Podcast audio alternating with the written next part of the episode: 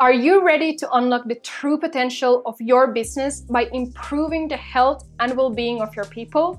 In this video, we're diving into the power of well being in the workplace and we'll explain why this topic is so vital for each individual and for businesses as a whole. I am Linda Granfors. And I am Alessandro Carpentiero. We at Beyond Sapiens use strategy and well being to maximize your business potential.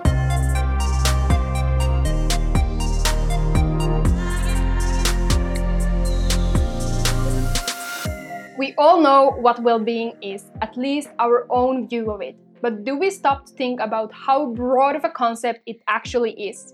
We often see well being as our own physical, mental, emotional, and spiritual welfare, which is true.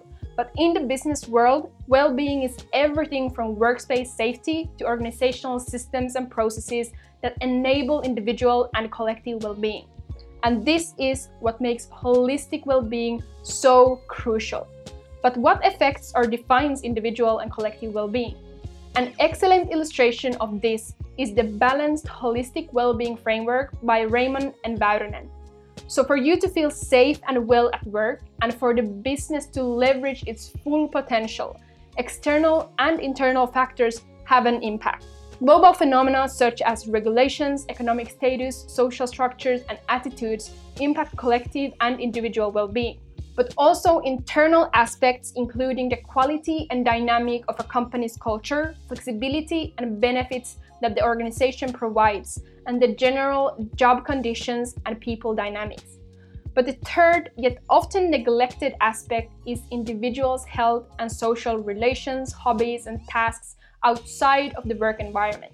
These are usually carried to the work and impact individual and collective well being in the workspace. But how do all of these pieces fit together? Improving holistic well being is the key to creating a sustainable business. But what does that mean? When thinking about bringing sustainable development into the business world, we cannot pinpoint something specific, such as, well, let's have flexible hours and recycle and we'll improve the sustainability of the business. I mean, that would certainly improve a part of it, but it's a much wider and more complex topic than that. Sustainability, in fact, considers a broad spectrum that includes all the layers Linda talked about, such as societal, organizational, and individual, and most interestingly, how each layer interacts with the others. Overall, when talking about businesses, we must remember that we are talking about humans. At their core, in fact, businesses are a group of people working towards the same shared goal with that in mind, it's clear that a focus on improving individual well being can significantly impact a business sustainability. This means that if a company implements systems and practices which are constantly being updated to improve its well being on all the different layers, it will truly harness its potential. Now that you know how well being can be managed at the workplace, maybe you're curious to hear about the effects and benefits of it. Let's start with the organizational benefits and then move to the individual ones. So, the main advantage of focusing on well being is often better performance. When individuals are well and the business processes and systems support that, a company is more prone to grow sustainably. So, well being can be seen as a portal for effective business growth. We have to remember that growth is the sum total of each individual's efforts. So by enabling better individual performance, you actually enable better business performance. In contrast, though, poorly managed well being has the opposite effect on performance and can cause considerable losses in talent, resources, and even loyalty within the workspace. This, of course, can have detrimental effects on the overall company and its future. Let's finish by taking a closer look at the individual level. What does your personal life have to do with your workplace? If you think about it, it's pretty explanatory. Imagine that you work at the company of your dreams and everyone is working towards the same shared grand vision, but you are morbidly obese and have a problematic relationship at home. What is in your private life will leak into your work life, making you perform at a lower level, maybe be grumpy with your colleagues and less satisfied with your work. The other side of the coin, too, needs to be considered. If you are in the best shape of your life and have a fantastic relationship at home, but your work is miserable, your overall well being will still not be optimal.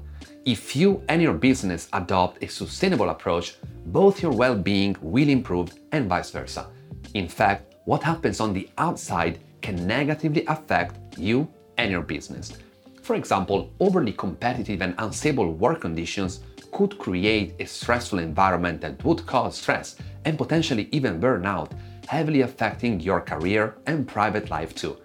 On the contrary, if both you and your company are well optimized for sustainability, you'll feel more engaged at work, there will not be excessive stress, and your personal life will be more fulfilling.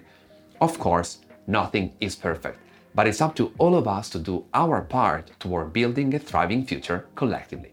Maybe you wouldn't have thought about all this when hearing the word well being, but isn't it fascinating how holistically important this topic is?